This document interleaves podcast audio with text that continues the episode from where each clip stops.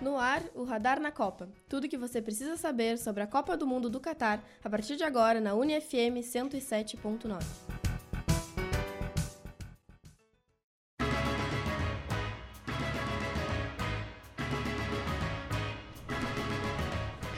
Muito boa tarde, ouvintes da UniFM 107.9. Agora são 2 horas e 4 minutos, faz 24 graus em Santa Maria. Hoje é quarta-feira, dia 23 de novembro de 2022. Está começando o Radar na Copa, um programa do Radar Esportivo para falar sobre a Copa do Mundo que finalmente começou. Hoje é o nosso 5º programa do Radar na Copa, que vai ao ar todas as quartas-feiras aqui na UniFM, das 2 às 3 horas da tarde. Eu sou Andreina Poçã, vou apresentar o programa de hoje, e na mesa tem os meus colegas Rodrigo Arão e Bruno Vargas, que hoje debatem aqui comigo. Boa tarde, Rodrigo, tudo bem? Boa tarde, Andrina, boa tarde, Bruno, boa tarde quem está assistindo a gente aqui, né? Só para uma coisa assim, né, para quem vai assistindo gravado, né, a gente está assistindo aí na metade do terceiro jogo, né? De Espanha e Costa Rica, né? Neste momento que a gente está gravando, está 3-0 para a Espanha.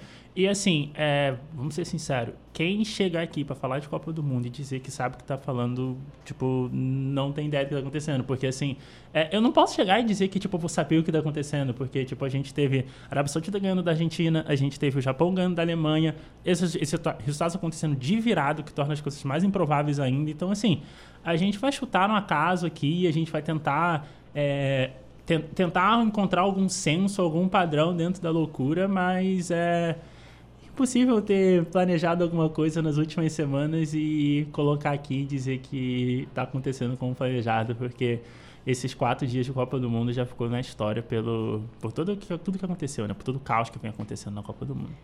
A Copa realmente está começando. E você, Bruno, tudo bem? Boa tarde.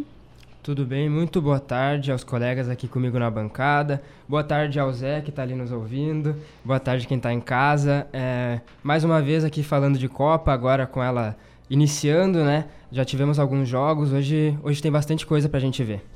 E no programa de hoje vamos falar um pouco sobre o início da Copa, sobre os jogos que tivemos até aqui e também sobre os que teremos durante a semana e o final de semana. Para iniciar nossa conversa, vamos ouvir o Giro da Copa, produzido por nossa colega Luísa Leivas, onde ela nos fala sobre os jogos que tivemos até aqui. É contigo, Luísa!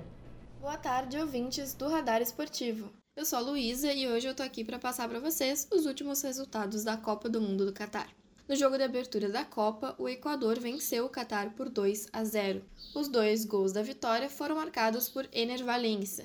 Logo nos primeiros 2 minutos de jogo, o Valencia balançou a rede, mas o gol acabou sendo anulado pelo VAR. Com a derrota, o Catar foi o primeiro anfitrião a perder na estreia da competição em toda a história da Copa do Mundo. Na segunda-feira, a Holanda venceu o Senegal por 2-0, mas a equipe africana não entregou o jogo fácil. Os europeus só conseguiram marcar já no final da partida, depois dos 40 minutos do segundo tempo. Com o resultado, a Holanda empatou na liderança do Grupo A com o Equador.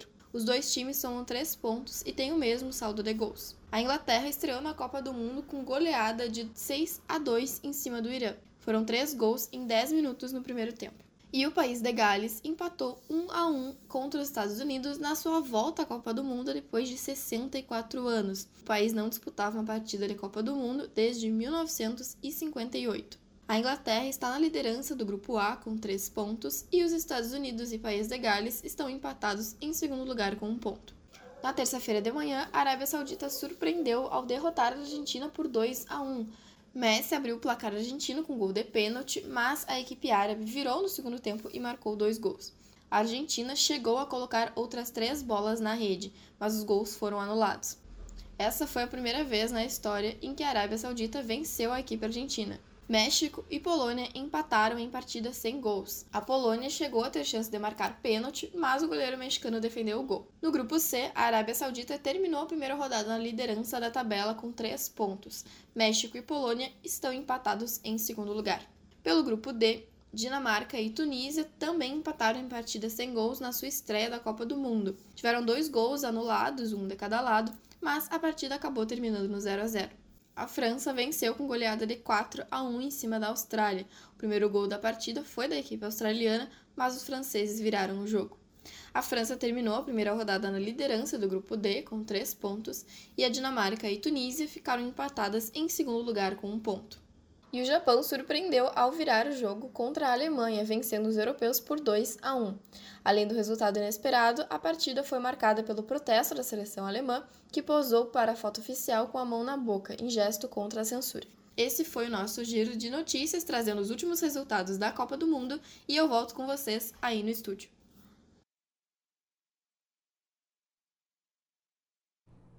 Muito bem, essa foi Luísa Leivas trazendo os resultados dos jogos desde o início da Copa no último domingo.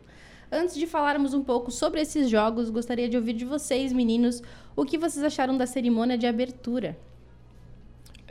Eu achei que a cerimônia, por ser o Catar, um país cheio de dinheiro, cheio de riquezas, ficou um pouco aquém do que eles trouxeram, por exemplo, com os estádios de primeira linha, de primeiro mundo. Ontem, no jogo entre França e Austrália, tiveram uma abertura para o campeão, né, que tem normalmente. Achei a abertura, inclusive, desse jogo mais emblemática, mais chamativa, com mais fogos, mais bonita do que a abertura da Copa em si. Então, acredito que a abertura tenha ficado um pouco aquém. Eu não sei exatamente assim, o que dizer em relação à abertura de Copa, porque... quando a gente fala de abertura, talvez a maior referência que a gente possua é de Jogos Olímpicos, né? Eu acho que os Jogos Olímpicos, ele tem uma coisa mais chamativa em relação a aberturas e encerramentos, né? Mas, eu lembro, por exemplo, da abertura de 2014, da Copa do Mundo aqui do Brasil, que, foi considerada, eu acho que até, por quem veio com uma coisa mais de detalhe, até com uma abertura meio desastrosa, não lembro de ter tido repercussões positivas sobre, não são muitas Copas do Mundo que a gente lembra pelas aberturas terem sido boas. Talvez, você tenha ali, talvez, o exemplo de 70 e 86 no México ali, tivemos até algumas referências positivas nesse sentido. Nos Estados Unidos, eu acho que talvez seja até a maior referência de abertura, talvez seja a abertura de 94, lá com a Diana Ross e tal. Mas, não é necessariamente algo que seja...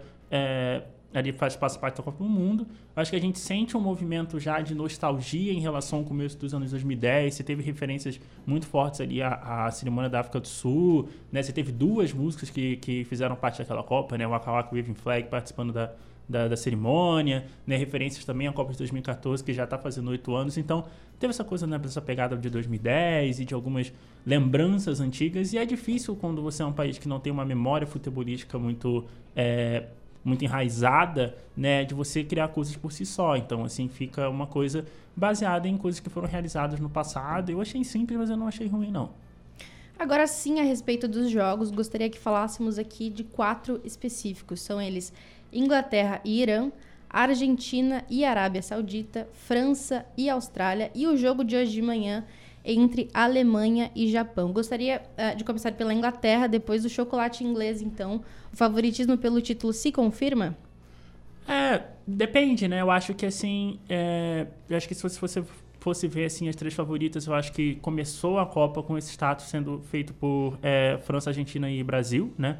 O Brasil a gente não assistiu ainda como que vai acontecer, e a França e a Argentina, eu acho que apesar dos resultados, em momentos diferentes elas mostraram por que elas podem e não podem ganhar a Copa do Mundo ao mesmo tempo. A gente pode entrar em detalhe em relação a isso um pouco depois, né? E aí existem algumas seleções por fora que estão por ali, e a Inglaterra tá ali. Eu acho que existe um debate que é o seguinte, quando a gente vai, principalmente nesses primeiros 2 jogos, acho que vai ser respondido, né? Do quanto que resultados anteriores, principalmente do último ano e meio, né, vai refletir no nível da Copa do Mundo, porque existiram seleções que até 2021 estavam numa curva e que depois de 2021 tiveram em outra. A Inglaterra talvez seja o exemplo mais clássico disso, porque a Inglaterra vai de uma final de Euro para um rebaixamento na Nations League, né? E algo semelhante acontece com a Itália, só que foi maior até do que a Inglaterra, porque acabou colocando a Itália fora da Copa do Mundo. Mas são coisas que aconteceram. Você teve a Holanda, que chega na Euro muito mais forte do que sai, e continua esse ciclo também de um jeito não tão bom. Então, acontece. A gente vai ver quem que até 2021 estava bem e veio na alta, quem vai manter a alta, e quem veio meio desconfiado vai acabar surpreendendo e acabar jogando acima do esperado. Não sei, eu acho que talvez a gente, no final do segundo jogo, a gente possa ter uma ideia melhor sobre isso, mas a Inglaterra, ela é uma seleção bem competitiva, e eu imagino que ela esteja até um pouquinho acima de como ela estava em 2018, então dá para dizer que a Inglaterra está viva, sim, no sonho da Copa do Mundo. Eu concordo com o Arão, eu vejo a Inglaterra entrando na mesma prateleira que os outros 3 times que eram cotados antes da Copa, Argentina, França e Brasil. Eu acho interessante a gente vê como que a Inglaterra chegou para esse jogo. A Inglaterra chegou sabendo o time que ia enfrentar, chegou sabendo que o Irã jogava com 5 atrás, que tinha 2 volantes de marcação, que ia ser difícil passar dessa barreira, mas que na hora que eles passassem o jogo ia ficar mais fácil, ia ficar mais tranquilo. Não posso dizer que eles esperavam um placar elástico desses, mas acho que era algo que era uma possibilidade ali dentro do clube. Isso é muito, muito visível também, o preparo do time nos treinamentos pelo terceiro gol. É interessante destacar ele, que o time roda a bola atrás, chama o Irã, faz o Irã sair do seu sistema defensivo, sair do campo defensivo, faz uma jogada rápida com o Shaw pegando a ponta e finalizando o jogo lá na outra ponta, na direita, com o Sterling fazendo o gol. Então, assim, acho que talvez diferente da Argentina, que é um time cotado a ser campeão, a Inglaterra veio com uma mentalidade de campeão, veio muito dentro dessa Copa, não só os jogadores como o treinador mostraram isso nesse jogo. É bom também a gente analisar o elenco da Inglaterra, né? Um elenco farto, quem está jogando, os 11 principais jogam em grandes ligas, são jogadores de nome, mas quem entra também é bom, também sabe jogar. Um exemplo disso são os 2 últimos gols, né? Que foi marcado por Rashford e Grealish.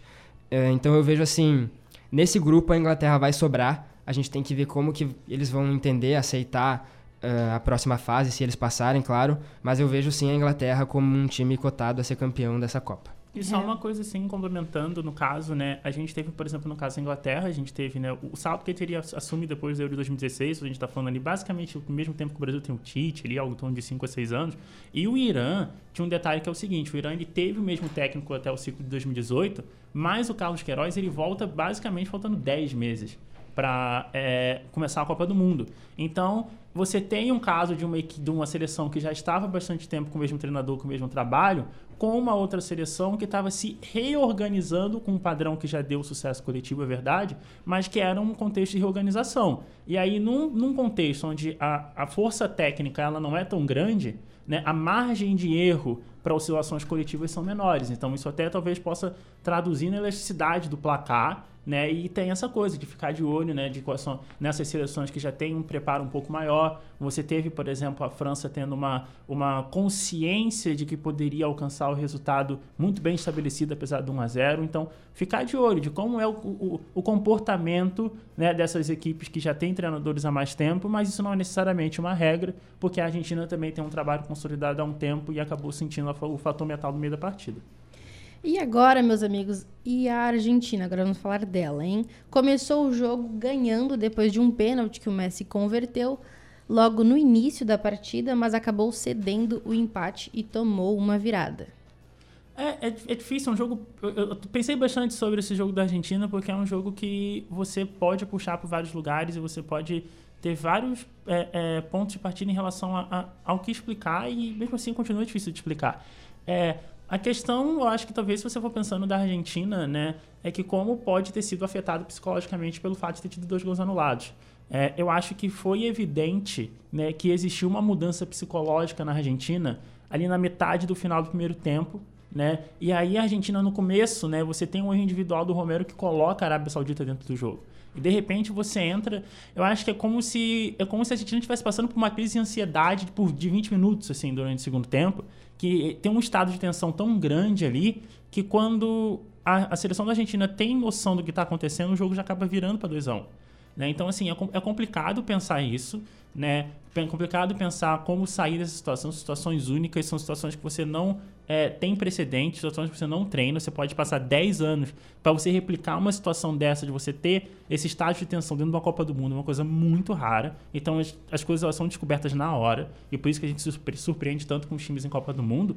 Mas é difícil pensar realmente o que aconteceu. Acho que existiram alguns equívocos dentro de campo e tal, mas era um jogo que eu acho que tinha as duas equipes jogando bem da sua maneira. Eu acho que a estratégia da Arábia Saudita de tentar cortar o campo, de tentar cortar a profundidade, ela foi bem sucedida. Eu acho que era aquilo que eles poderiam fazer, e eles sabiam que estava suscetível ao risco. E a Argentina, eu acho que estava fazendo um bom trabalho de dominar o campo, conseguir acelerar em alguns momentos, chegar perto da área. Só que aí entra um fator que é o seguinte, que é você tem que ver o que é coletivo e o que é individual. Eu acho que isso se mistura no caso da Argentina, porque eu acho que coletivamente as situações elas estavam sendo criadas, elas estavam existindo.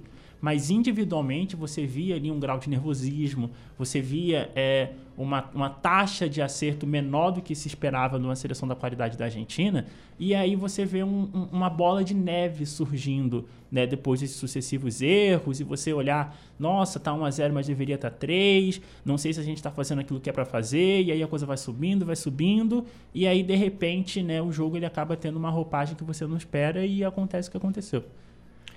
Eu vejo, de novo, um jogo iniciado fora do campo. Acho que a estratégia que a Arábia Saudita usou, que o treinador Renard, que é um treinador de nome, mas que não tem, talvez, um grande título, como talvez possa ser esse jogo agora, né? Uma zebra histórica, algo que vai ficar para sempre marcado. A Arábia sabia como a Argentina gostava de jogar, adiantou as suas linhas, tanto que nós tivemos os gols impedidos, né? E aí... também jogou rápido, fez um jogo veloz, não deixando a bola parar, não deixando o jogo que a Argentina gosta de fazer, que é de troca de passes, de pensar o jogo acontecer. Acho que o Scaloni errou quando ele tentou trazer o Papu Gomes, que é um jogador que não começa os jogos como titular, tentou trazer um escape ali pela ponta esquerda, algo que ele não faz normalmente.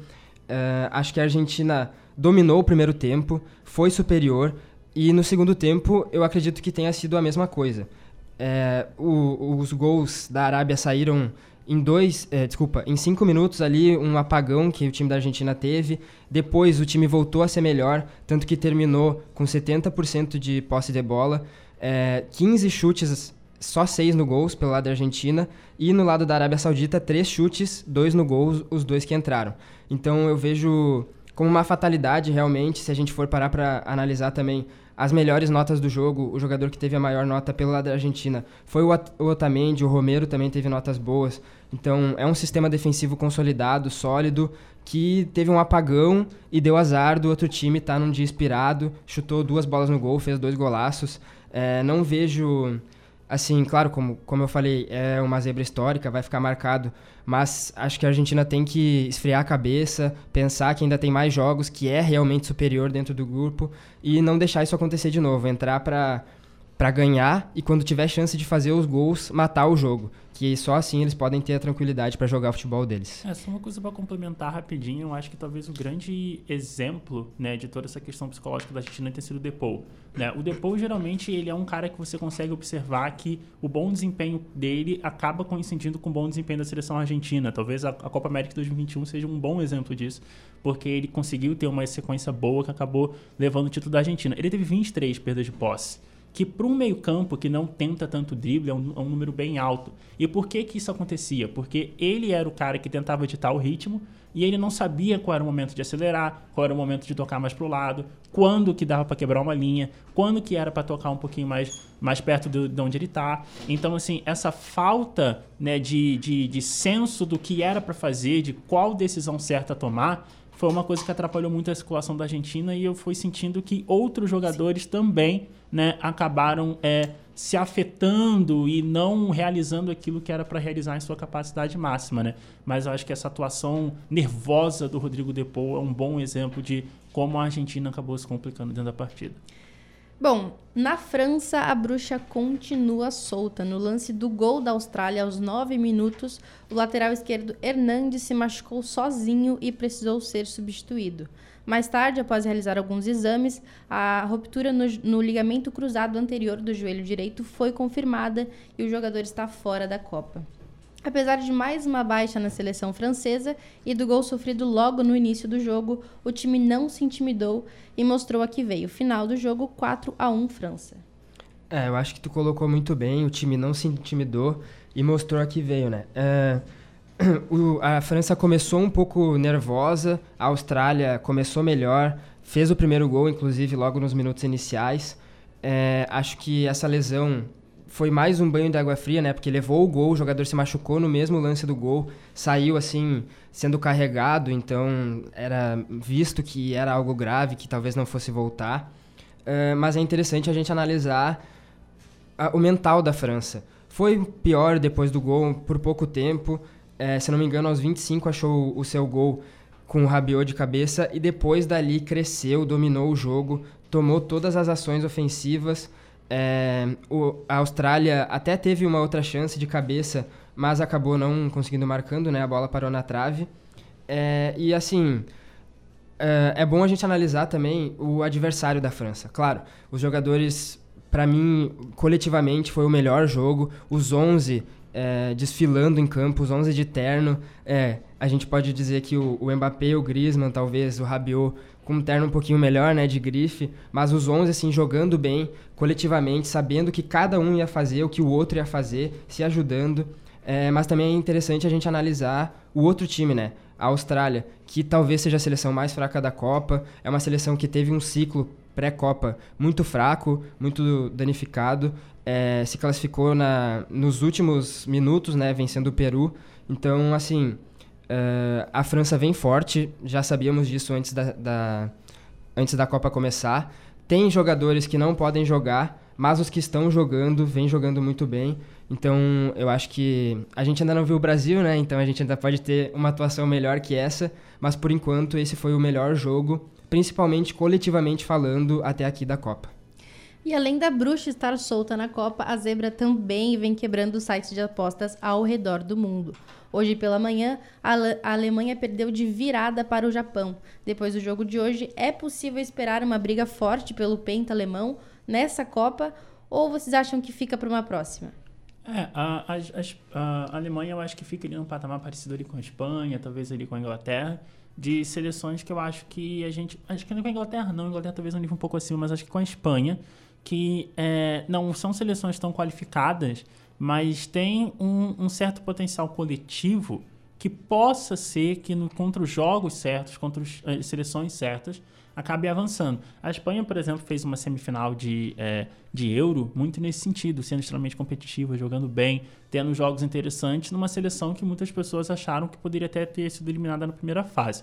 Né? Sobre essa coisa também, eu acho que até para colocar um pouco de contexto em relação à Austrália, né? A Austrália ela participava ali da Oceania até 2006, né? Então a Austrália jogou uma série basicamente desde de 94, se eu não me engano. Ela jogou a classificatória porque a Oceania só dava uma vaga classificatória, coisa que acontece até hoje, né? Desde que a Austrália sai da Oceania e vai para a Ásia, né? Que vai para o ciclo de 2010, né? A Austrália ela se classificou automaticamente, né? Isso quer dizer, sem precisar jogar contra uma seleção de outra confederação para entrar na vaga da Copa, né? Esse jogo contra o Peru no começo do ano foi a primeira vez que a Austrália, dentro da classificação asiática, precisou enfrentar esse jogo. Então eu acho que isso mostra um pouco, né, desse contexto de entre-safra da Austrália, né? E aí tem uma coisa, por exemplo, de uma atuação muito segura, né, da seleção francesa, né? E, né, como eu disse, assim, antes até no começo, né, tomou o gol, mas eu acho que não teve um impacto muito, né, no psicológico. Teve um outro gol rápido. Alguns jogadores, eu acho que a questão de você já ter conquistado um título também é importante, uma questão de você sentir que você pode realizar aquilo de novo, que você já passou por aquela situação e você consegue contornar aquilo, né? E algumas atuações individuais assim, muito, muito, muito boas. Eu gostei muito do jogo do Griezmann. Gostei, o Theo Hernández, ele deu um perigo pro lado do campo da França depois que ele entrou no lugar do irmão ali, do Lucas, né, que deixou o ataque muito mais perigoso, né? A Austrália estava muito perdida. Toda vez que a Austrália achava que tinha que marcar o meio, aparecia alguém na ponta. Toda vez que achava que tinha que chegar junto do ponto, alguém chegava no meio na área, completamente livre para resolver. A impressão que dava que toda vez que a França chegava na área, tinha uma oportunidade clara de fazer o gol, né? Tipo, nunca tinha gente suficiente da Austrália para cobrir todo mundo que entrava na área da França, né? Foi um jogo assim, coletivamente, que a França campeã do mundo em 2018 não teve. A França estreou na Copa do Mundo contra a mesma Austrália em 2018 e foi um 2-1 bem sofrido, né? Foi um pênalti meio mal marcado, né, que o Griezmann acabou fazendo 1-0, teve muita dificuldade de jogar, numa Austrália que também já não era tão boa. E aí, contra esse mesmo oponente, 4 anos depois, consegue uma atuação coletiva bem mais destacada, né? Uma das melhores atuações que essa seleção francesa teve nos últimos anos. Se você for juntar tanto desempenho em Eurocopa, tanto desempenho em Copa do Mundo, é difícil ver esses jogadores que estão compondo a seleção francesa terem jogado tão bem juntos. Então, assim, muito motivo para ficar feliz no caso da França, né? Alguns jogadores que entraram que talvez não fossem titular, tirando o contexto da lesão. O Tchouameni, por exemplo, teve um jogo muito destacado, né? Conseguiu trazer um equilíbrio de uma força defensiva, uma qualidade na circulação de jogo, que eu acho que vai fazer que a França ataque muito melhor do que costuma atacar. Então, assim, neste momento, claro que a França não pode machucar mais gente, porque já machucou muita gente, mas partindo do princípio que todo mundo vai se manter, eu acho que a França tem os argumentos individuais e uma polidez no jogo coletivo maior do que em 2018 e que pode acabar fazendo a diferença para a França repetir o título em 2022. Voltando para a Alemanha, né? Eu vejo essa derrota para o Japão, que talvez seja a terceira força ali num grupo com Costa Rica, como algo penoso. O Japão é um time que vai brigar por essa segunda vaga. É um time que mostrou... Os dois jogadores que fizeram gol saíram do banco, então eu acredito que é um time que tem a gás para jogar até o final. Quem entrar vai manter o mesmo nível do time. E essa derrota para a Alemanha, num grupo com Espanha, pode ser muito ruim para o futuro. A gente viu, por exemplo, alguns jogadores, como o Musiala, que é mais novo, o Havertz, jogando muito mal, não desempenhando o mesmo futebol que eles vinham desempenhando no clube deles. Então acho que a Alemanha sentiu um pouco o jogo e foi nítido isso, foi visível. No final, quando precisou segurar o placar, não conseguiu, o Japão se lançou para o ataque, foi melhor. Então acredito que, assim, diferente talvez da Argentina, essa derrota tem um peso muito grande. Então, principalmente por conta do grupo. A Alemanha precisa botar a cabeça no lugar, melhorar nos treinos para tentar seguir e se classificar nesse grupo. Talvez assim, é complicado dizer isso depois de um resultado tão expressivo, mas eu não sei se consigo levar essa fé toda no Japão, assim, sendo honesto, assim, e eu não fiquei tão preocupado com o que aconteceu com a Alemanha.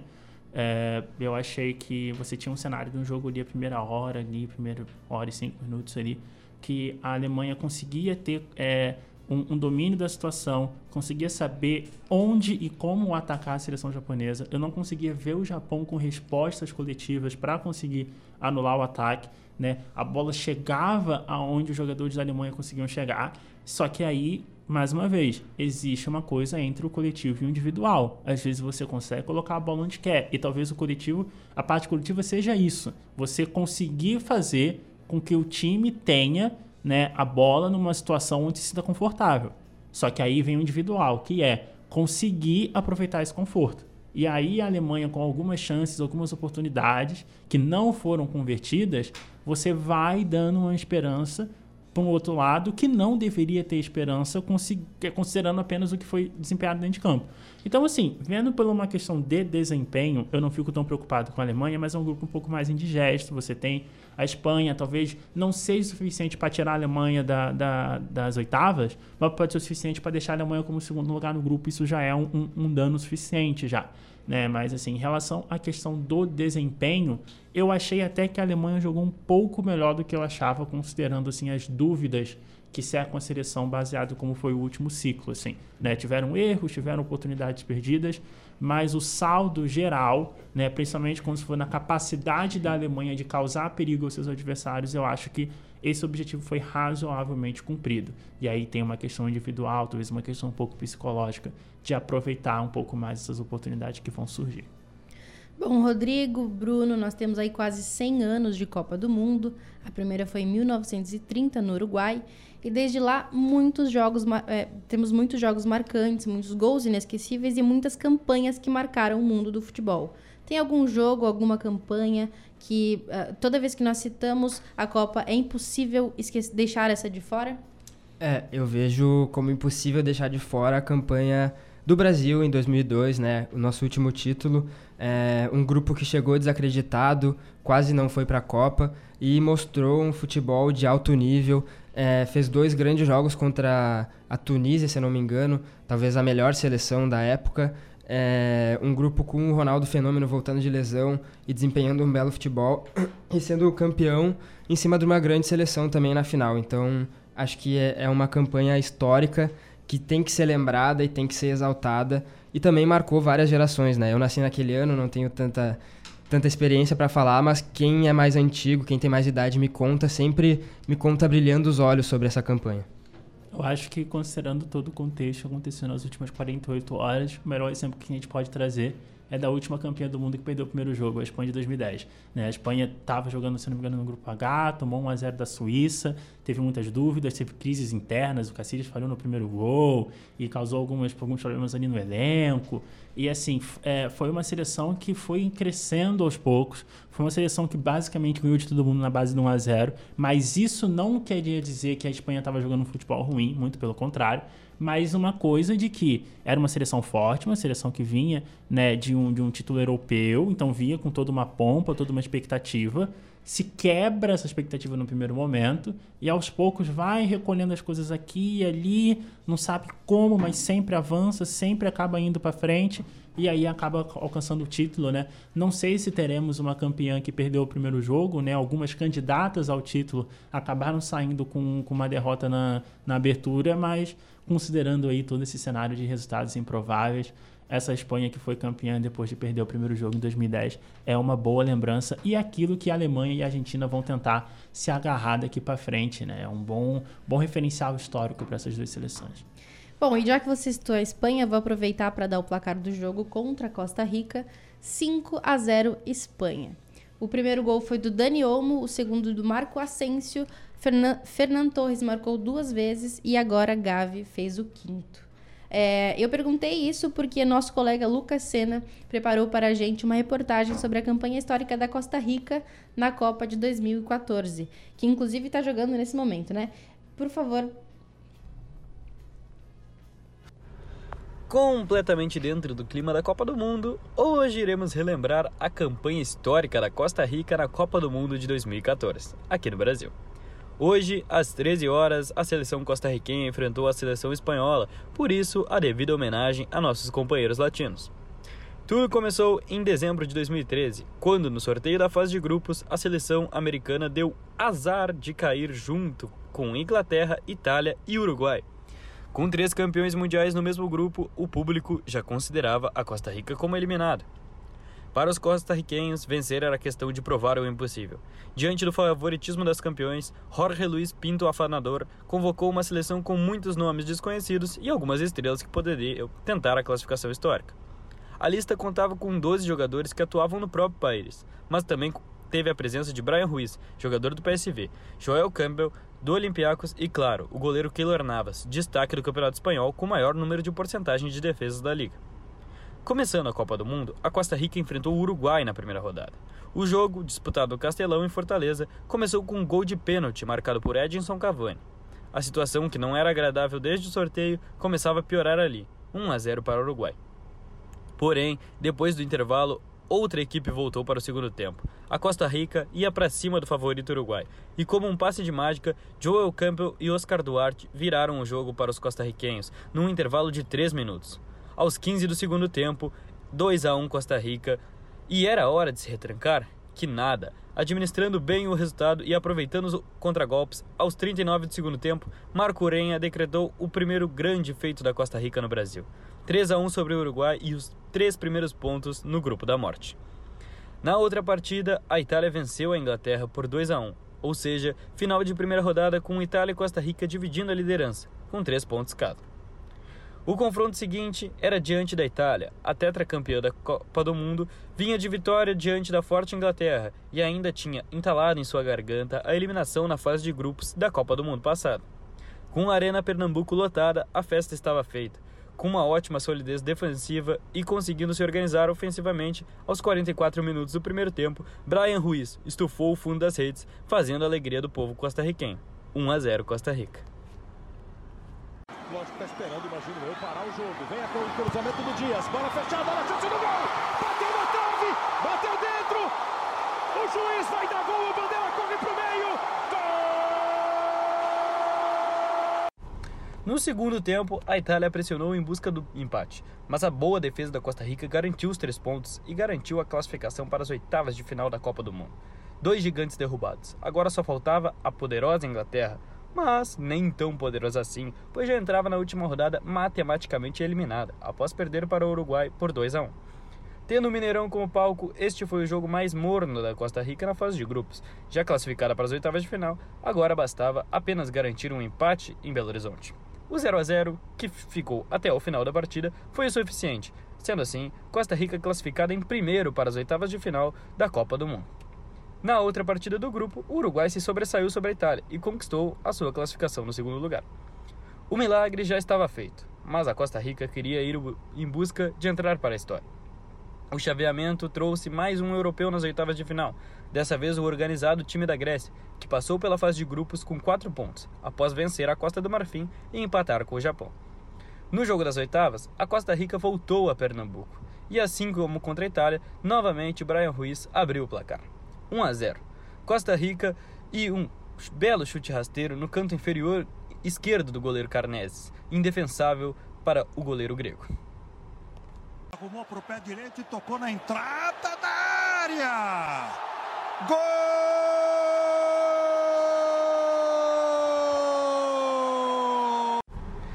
A partir desse momento, bastava a Costa Rica manter sua ótima consistência defensiva e estaria entre as 8 melhores equipes da Copa do Mundo. Porém, aos 21 do segundo tempo, Oscar Duarte foi expulso, o que tornava a situação costarriquenha mais complicada ainda. A equipe teve de se retrancar para tentar segurar o resultado. Tudo corria bem, até que nos acréscimos, o zagueiro grego Sócrates empatou a partida. Festa grega, e o placar em 1-1. Após prorrogação sem gols, a partida se encaminhou para os pênaltis. Do lado costarriquenho, todos os batedores converteram. Celso Borges, Bryan Ruiz, Gonzalez, Campbell e Omanha não queriam perder a vaga de jeito nenhum. Restou a Keylor Navas, estrela do time, salvar a equipe e na quarta cobrança grega o goleiro brilhou. Grande defesa no chute de Guecas, 5-3 nos pênaltis e a Costa Rica classificada para as quartas de finais da Copa do Mundo. Avançando para as quartas de final, a seleção costarriquenha encararia a Holanda, atual vice-campeã da Copa do Mundo de 2010, que vinha com sede de título.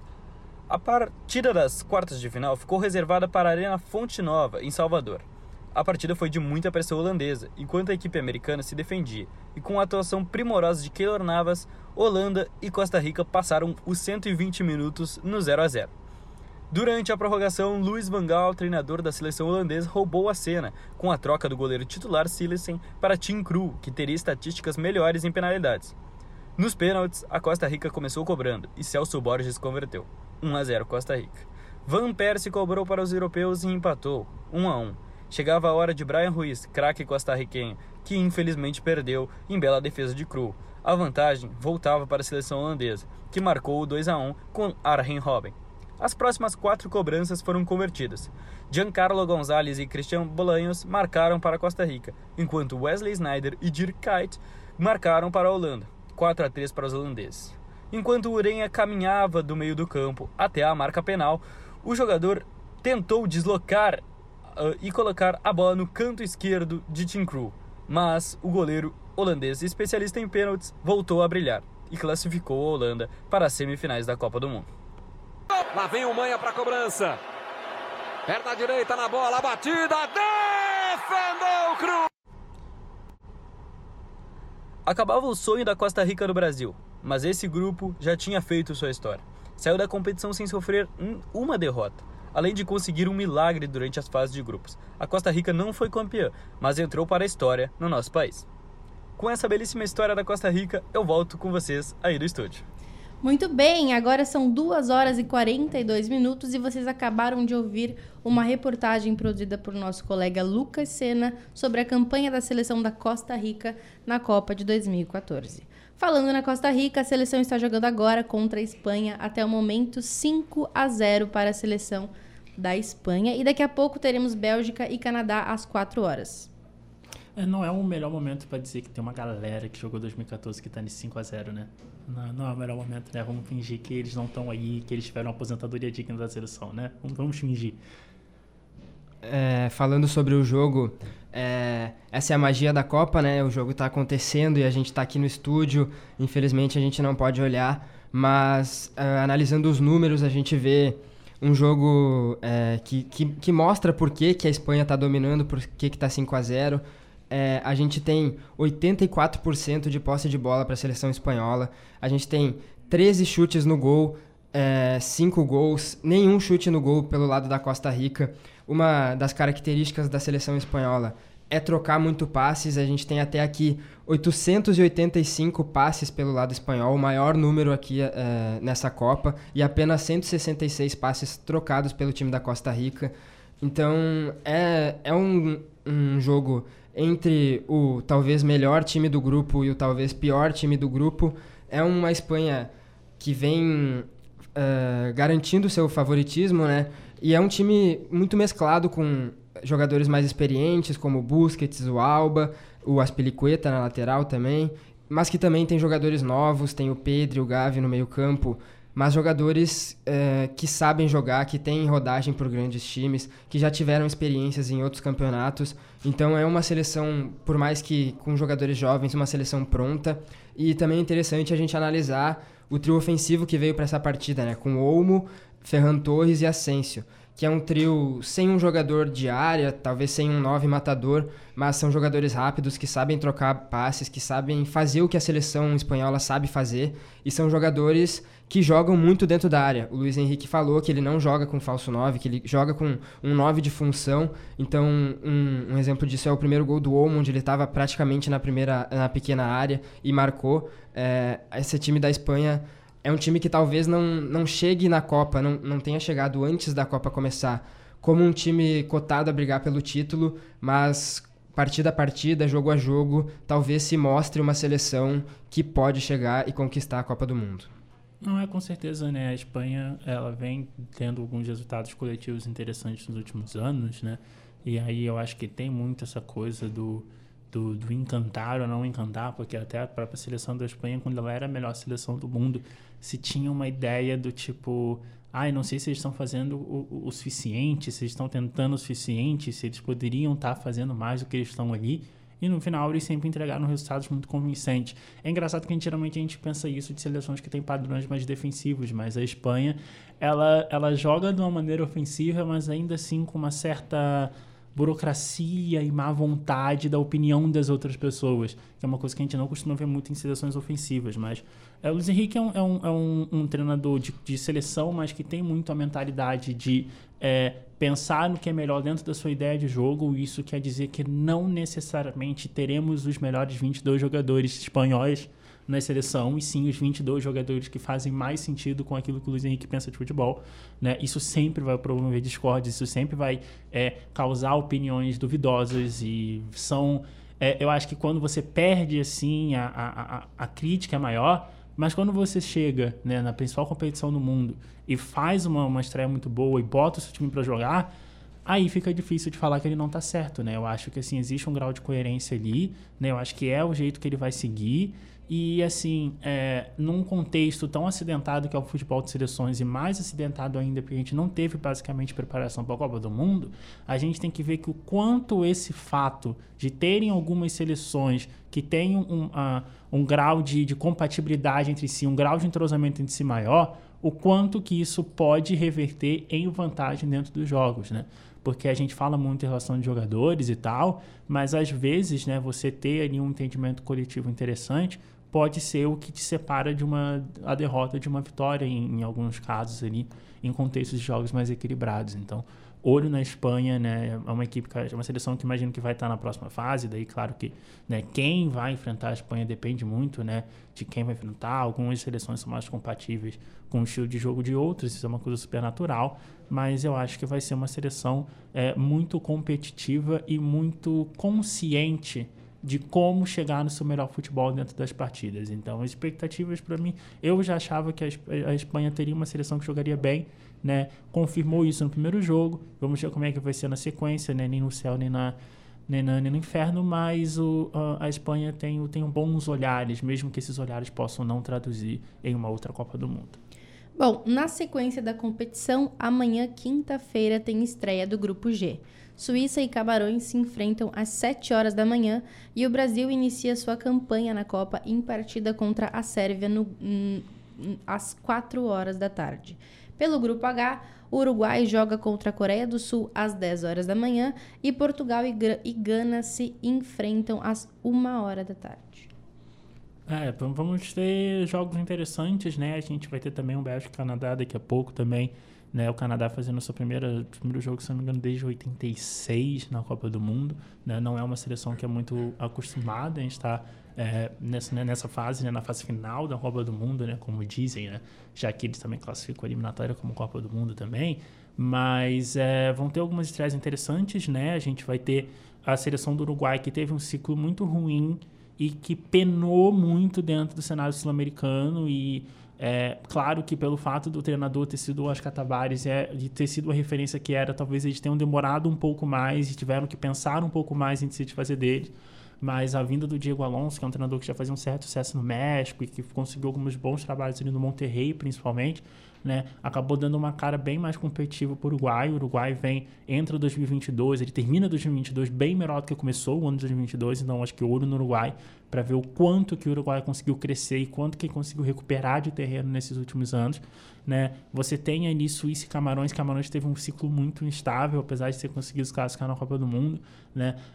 Camarões que entrou no começo do ano sendo sede da Copa Africana de Nações com uma série de dúvidas sobre como seria o ano e se seria possível se classificar ou não, dentro de todo o cenário de estabilidade que tanto a federação, tanto a questão política do país e a seleção em si tinha, né? Eu acho que eles conseguiram o principal resultado, né? Conseguiu uma boa campanha na Copa Africana, conseguiu se classificar para a Copa do Mundo, mas apesar desse sucesso, a instabilidade não passa, né? Ainda reflete, por exemplo, na escalação de alguns jogadores, então vamos ver como que isso vai afetar, né? Como a Suíça, que está tentando romper a barreira das seleções médias e se classificar como uma seleção grande. A gente pensa isso, por exemplo, da Dinamarca, que não começou muito bem.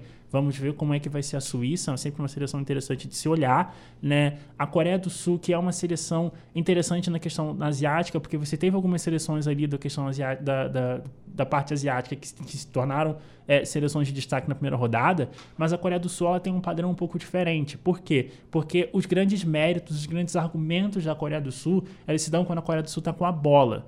E não necessariamente é uma seleção que talvez vá conseguir se impor com a bola contra outras seleções. Então vamos ver, né, se a Coreia do Sul, que é uma seleção intermediária, mais com um perfil mais ofensivo, como que ela vai se sair dentro desse contexto. Acho que tinha uma preocupação um pouco maior de se defender, se deram muito bem. Acho que tem uma vocação ofensiva maior, a gente vai ver agora, né? E também, claro, obviamente, né, a gente vai ter a estreia de Portugal, né? Portugal, se vai estar com o Cristiano Ronaldo ou não, uma seleção muito forte, mas que a gente tem muitas dúvidas de como funciona, a gente tem essa sensação de que pode fazer mais, de que pode jogar melhor, que pode render mais, né? Então sempre tem muitas dúvidas relacionadas a Portugal, apesar, né, de toda a solidez do trabalho do Fernando Santos.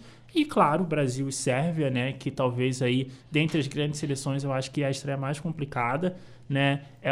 A Sérvia tem, eu acho que pela primeira vez em alguns anos, né?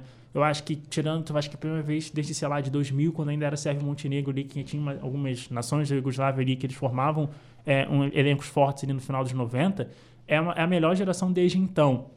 Né, essas gerações se encontram pela primeira vez na final do Sub-20 de 2015, com a Sérvia ganhando do Brasil, né? Tem mais jogadores da Sérvia, né, na seleção do que do Brasil, né, que jogaram aquela final, mas essa geração que começou no Sub-20 de 2015, ela dá uma virada na Sérvia que culmina em chegar na Copa de 2022 com o status de uma seleção que pode chegar numas quartas, que pode chegar numa semi, dependendo da chave. Então vamos ver como é que vai ser o Brasil. É uma estreia complicada, não é uma estreia como foi, por exemplo, da Argentina, da Alemanha ou de algumas seleções que foram surpreendidas. É um outro nível de seleção, é uma seleção de nível de seleção que a gente costuma enfrentar nas primeiras fases do mata-mata e que a gente já vai ter a chance de enfrentar na primeira rodada. Então, por exemplo, um empate contra a Sérvia não seria o pior caso do mundo, não seria um pesadelo. Mas vamos ver, tem muita coisa para se prestar em atenção, algumas seleções que podem ir bastante longe, como disse, Portugal pode ir longe, né? O Brasil pode ir longe. Eu estou curioso para ver como é que vai estar o Uruguai. É um dia que vai estar completo de atuações que a gente possa ficar de olho, de jogadores que vão aí encher a tela da Copa do Mundo, né? 4 jogos, coisa maravilhosa. A gente sempre vai ter uma história boa para contar nesses 28 dias de Copa do Mundo. Vai ser difícil ter um dia que a gente vai olhar e falar, tá, não tem nada interessante para ver. E dentro de um cenário cheio de jogos interessantes, essa quinta talvez seja o dia mais interessante, eu acho, da primeira rodada. Tem muito jogo bom. Concordo com o que o Rodrigo falou. Amanhã, último dia dessa primeira fase, né? Dia de Brasil. Amanhã é um dia de pegar, tomar um café bem reforçado, sentar na frente da TV e assistir os 4 jogos, porque teremos só bons jogos, bons confrontos. Iniciando pelo grupo do Brasil, eu vejo a Suíça e Camarões talvez como os times, a terceira força, brigando pelo terceiro lugar nesse grupo. A Suíça é um time interessante, com Shaqiri, que é um jogador um pouco mais velho, mas que ainda tem lenha para queimar. Um time que joga com 3 meio-campistas de marcação, mas que saem para o jogo. 2 laterais que sobem muito, que vão para o ataque, e tem um Embolo na frente. Vejo o Camarões tentando uma disputa um pouco maior. Tem, por exemplo, o Onaná, que é um grande goleiro. Então, acredito que os 4 jogos vão ser interessantes. Talvez esse Suíça e Camarões, o mais debilitado futebolisticamente falando, mas também será um grande jogo, será um jogo para a gente analisar como as outras seleções vêm para enfrentar o Brasil. Falando do Brasil, quando saiu o sorteio, quando se viu o grupo, falaram que o Brasil ia ter vida fácil, que ia ser um grupo tranquilo, mas depois que a gente começa a ver a caminhada das seleções, a trajetória, principalmente da Sérvia, a gente vê que a coisa não é bem assim. O Brasil já enfrenta o principal adversário nessa primeira rodada. É um time que tem 2 bons atacantes, o Vlahovic e o Mitrovic. Tem o Milinkovic-Savic numa fase muito boa na Europa, jogando bem. É um time que gosta de jogar e já vem jogando há muito tempo com 3 zagueiros, um sistema bem estruturado. Então, não será um jogo fácil para o Brasil. Claro que pela trajetória que o Brasil fez com o Tite, pelos grandes nomes que a gente tem na seleção, o esperado é uma vitória, é um jogo consistente, um jogo onde o time mostre tudo que ele já vem mostrando, um jogo onde o Brasil entre para passar o trator, dá para se dizer, mas não vai acontecer, mas a ideia é essa, o que nós queremos, os brasileiros, é isso. Falando um pouco do outro grupo, eu vejo, como o Rodrigo falou, a Coreia correndo por fora, mas correndo bem. Vejo a Coreia com um bom ciclo, um bom time, que vem para brigar por essa segunda vaga, que pode ser uma zebra, tirando o Uruguai ou Portugal. Acho que o Uruguai é o time mais conciso desse grupo, é o time que vem melhor. Um bom ataque com o Suárez e o Darwin Núñez. Bom meio campo, tem o Arrascaeta, que a gente conhece bem aqui do Flamengo, tem Valverde, tem Bentancur. É um time que sabe jogar bola, é um time que não é mais aquele Uruguai que só sabe se defender, que só sabe bater. É um Uruguai que sabe criar jogo, que gosta de ter a bola, é um Uruguai renovado, então é interessante a gente analisar isso. Também a outra potência deste outro grupo, que é o Portugal, é uma seleção que tem bons nomes, tem grandes jogadores, mas eu vejo o técnico não conseguindo utilizar esses jogadores do jeito que eles podem. Foi a segunda seleção que mais lançou bolas nessa UEFA Nations League, só atrás da Austrália, mesmo tendo Bernardo Silva, Bruno Fernandes, William Carvalho para tocar a bola, enfim. É um time que sabe tocar a bola, mas que não joga deste jeito. Então eu vejo o Portugal um pouco debilitado nessa questão.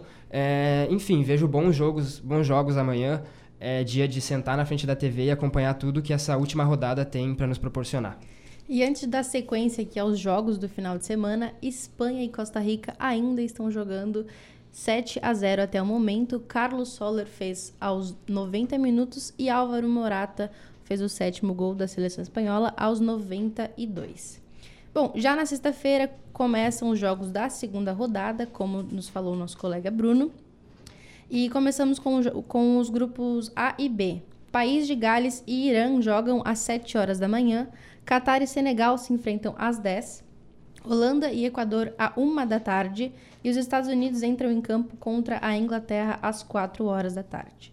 No sábado tem jogo entre Tunísia e Austrália, às 7 horas da manhã, Polônia e Arábia Saudita às 10, Dinamarca e França à 1 hora da tarde e Argentina e México às 4 horas. Os grupos E e F jogam a segunda rodada no domingo. Japão e Costa Rica se enfrentam às 7 da manhã, Bélgica e Marrocos às 10, Croácia e Canadá à 1 e Espanha entra em campo contra a Alemanha às 4 horas. Na segunda, acontecem os jogos do grupo G e H. Camarões e Sérvia jogam às 7 horas da manhã, Coreia do Sul e Gana às 10, e a seleção brasileira enfrenta a Suíça à 1 hora da tarde. E para finalizar a segunda rodada, Portugal entra em campo contra o Uruguai. Algum jogo que vocês queiram destacar desses? Eu acho que na segunda rodada a gente ainda tem muita outra coisa para ver, mas eu quero ver como é que vai ser o Senegal enfrentando o Catar com a obrigação de vencer a partida, né? A gente sabe que o Senegal preza um pouco mais pelo equilíbrio e é uma equipe que gosta um pouco mais de deixar as outras equipes jogarem, né? Vamos ver como é que vai ser o Senegal tendo que buscar os 3 pontos a partir do primeiro minuto, como é que vai ser a postura ofensiva dos Leões de Senegal, né? Os outros jogos acho que ainda vai demorar muito, mas a gente vamos acompanhar esse drama aí do Senegal e, obviamente,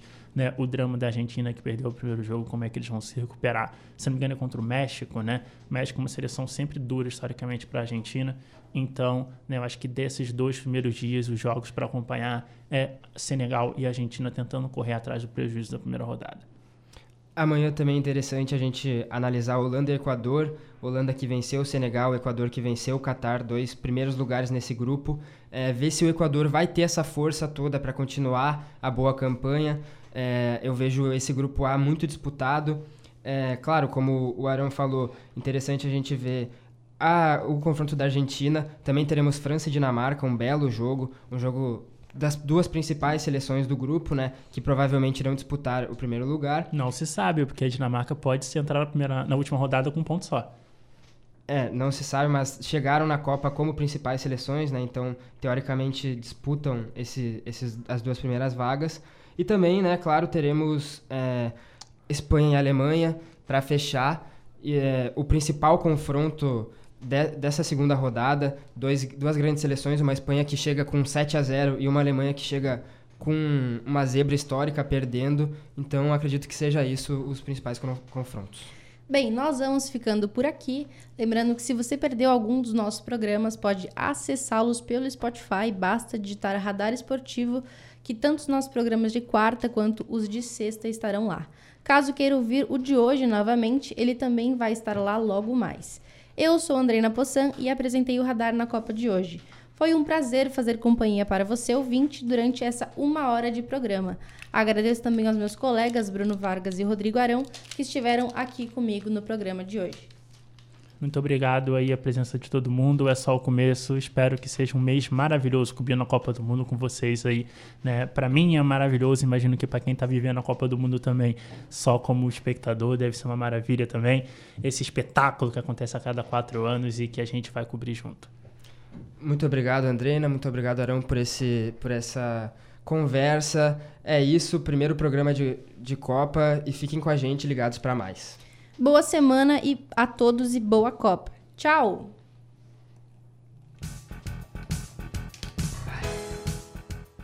Você acabou de ouvir o Radar na Copa, programa produzido e apresentado por alunos do curso de Comunicação Social da UFSM e orientado pela professora Viviane Borelli.